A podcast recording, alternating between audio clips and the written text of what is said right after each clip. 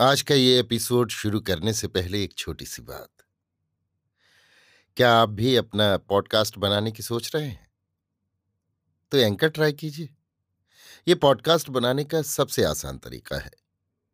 Number एक, ये free है। नंबर दो, इसमें कई सारे ऐसे टूल्स हैं जो आपको अपने फ़ोन और कंप्यूटर पर रिकॉर्ड और एडिट करने की फैसिलिटी देते हैं। नंबर तीन आप अपने पॉडकास्ट को डिस्ट्रीब्यूट भी कर सकते हैं, जिससे इसे स्पॉटिफाई और दूसरे प्लेटफॉर्म पर सुना जा सके। तो डाउनलोड कीजिए फ्री एंकर ऐप या विज़िट कीजिए एंकर डॉट एफ़ पर अपना पॉडकास्ट स्टार्ट करने के लिए। ये तो थी एक छोटी सी जानकारी, और अब शुरू करते हैं एपिसोड का सिलसिला। तो आज के एपिसोड में लीजिए सुनिए रविन्द्रनाथ टैगोर के लिखे उपन्यास। चोखेर बाली के हिंदी अनुवाद, आँख की किरकिरी का भाग छियालीस, मेरी यानी समीर गोस्वामी की आवाज़ में। अन्नपूर्णा काशी से कलकत्ते आ गईं और धीरे धीरे राजलक्ष्मी के कमरे में प्रवेश करके उन्होंने राजलक्ष्मी को प्रणाम करके चरणों की रज माथे से लगाई। बीच का विरोध विच्छेद भूलकर राजलक्ष्मी उनसे ऐसी मिली जैसे खोया हुआ धन उन्हें फिर से मिल गया हो। भीतर ही भीतर अपने अगोचर में वे अन्नपूर्णा को चाह रही थीं। अन्नपूर्णा से मिलते ही इस बात को वे समझ गईं। बहुत दिन बाद आज राजलक्ष्मी ने इस बात का अनुभव किया कि इतने दिनों से उनके अंदर जो अवसाद और क्षोभ इकट्ठा हो रहा था, उसका कारण केवल अन्नपूर्णा का अभाव ही था। क्षण भर में उनका व्यथित हृदय अपनी पहली जगह पर आ गया। महेंद्र के जन्म से भी पहले इन दोनों देवरानी जेठानी ने जब वधु के रूप में इस परिवार के समस्त सुख दुख को एक होकर वर्ण किया था, पूजा के उत्सव में, दुख और शोक में, दोनों जब एक साथ इस गृहस्थी के रथ में यात्रा कर रही थीं, तब के उस घनिष्ठ सखित्व ने राजलक्ष्मी के हृदय को आज क्षण मात्र में आच्छन्न कर दिया। जिनके साथ सुदूर अतीत काल में एक साथ जीवन यात्रा आरंभ की थी, नाना व्याघातों के बाद वो बाल्य सहचरी ही आज परम दुख के दिनों में उनकी पार्श्ववर्तनी हुई है। उन दिनों के समस्त सुख, दुख और प्रिय घटनाओं की कोई स्मृति रह गई है तो वो अन्नपूर्णा ही है, जिसके लिए राजलक्ष्मी ने अन्नपूर्णा को चोट पहुंचाई थी। वो आज कहाँ है? अन्नपूर्णा ने रुग्ण जेठानी के पास बैठकर उनका दाहिना हाथ अपने हाथ में लेते हुए कहा, जी जी। राजलक्ष्मी ने कहा, मझली बहू, इसके आगे वे और कुछ भी न कह सकीं। उनकी दोनों आँखों से आँसू बहने लगे। ये दृश्य देखकर आशा से रहा नहीं गया। वो बगल के कमरे में जाकर रोने लगी। अन्नपूर्णा को राजलक्ष्मी या आशा से महेंद्र के संबंध में कुछ पूछने का साहस नहीं हुआ। अंत में साधुचरण को बुलाकर उन्होंने पूछा, मामा, महेंद्र की क्या खबर है? साधुचरण ने महेंद्र और विनोदनी का सारा किस्सा कह सुनाया। अन्नपूर्णा ने पूछा, बिहारी की क्या खबर है? साधुचरण ने कहा बहुत दिनों से वे यहाँ नहीं आए। उनके विषय में तो मुझे विशेष कुछ मालूम नहीं। अन्नपूर्णा ने कहा, एक बार बिहारी के घर जाकर पता तो लगाओ।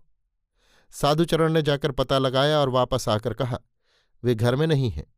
बाली उत्तर पाड़ा में गंगा किनारे एक बगीचा लिया है, वहाँ गए हैं। अन्नपूर्णा ने फिर नवीन डॉक्टर को बुलवाकर उनसे रोगी की सब हालत पूछी।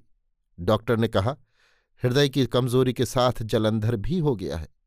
अचानक कब क्या हो जाए, कुछ कहा नहीं जा सकता। संध्या के बाद राजलक्ष्मी की तकलीफ़ जब बहुत बढ़ने लगी, तब अन्नपूर्णा ने उनसे कहा, जी जी, एक बार डॉक्टर को बुला लिया जाए तो अच्छा रहे। राजलक्ष्मी ने कहा, नहीं मझली बहू, डॉक्टर से मेरा कुछ नहीं होने का। अन्नपूर्णा ने कहा तो तुम किसे बुलाना चाहती हो बताओ? राजलक्ष्मी ने कहा, बिहारी को एक बार खबर पहुँचा दो तो अच्छा हो। अन्नपूर्णा के हृदय को बड़ी चोट पहुँची। उस दिन दूर प्रवास में बिहारी को उन्होंने रात के अंधकार में घर के दरवाजे से ही अपमान करके विदा कर दिया था। उस वेदना को वे आज तक भूल नहीं सकी हैं। बिहारी अब कभी भी उनके दरवाजे पर नहीं आएगा। इस जीवन में बिहारी के उस अनादर का अब वे कभी भी प्रतिकार कर सकेंगी, इसकी उन्हें कोई आशा ही नहीं थी। अन्नपूर्णा एक बार ऊपर गईं महेंद्र के कमरे में। घर भर में ये कमरा ही एक दिन आनंद निकेतन था। आज उस कमरे में कोई सौंदर्य नहीं। सारा सामान विश्रंखल पड़ा हुआ है। साज सज्जा अनादृत हो रही है। छत के गमलों में कोई पानी तक नहीं देता। पौधे सब सूख गए हैं। मौसी छत पर गई हैं। ये मालूम होते ही आशा भी धीरे धीरे ऊपर पहुँच गई। अन्नपूर्णा ने उसे छाती से लगा लिया और उसका मस्तक चूमा। आशा दोनों हाथों से उनके पाँव पकड़कर बार बार उन पर अपना सिर छुआने लगी। कहने लगी, मौसी मुझे आशीर्वाद दो, मुझे शक्ति दो। आदमी इतना कष्ट सह सकता है, इसकी मैंने कभी कल्पना भी नहीं की थी।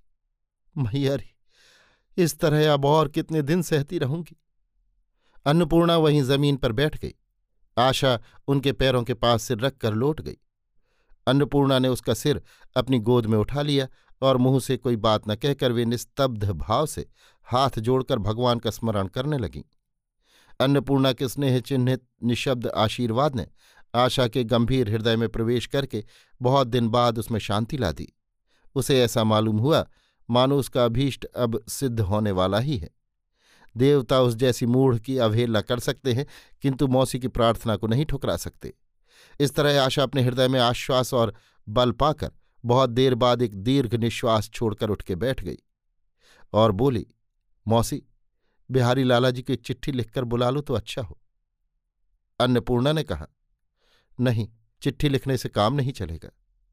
आशा ने कहा तो फिर उन्हें खबर कैसे दोगी? अन्नपूर्णा ने कहा, कल मैं ही खुद बिहारी से मिलने के लिए जाऊँगी। अभी आप सुन रहे थे रविन्द्रनाथ टैगोर के लिखे उपन्यास, चोखेर बाली के हिंदी अनुवाद, आँख की किरकिरी का, भाग छियालीस, मेरी यानी समीर गोस्वामी की आवाज़ में।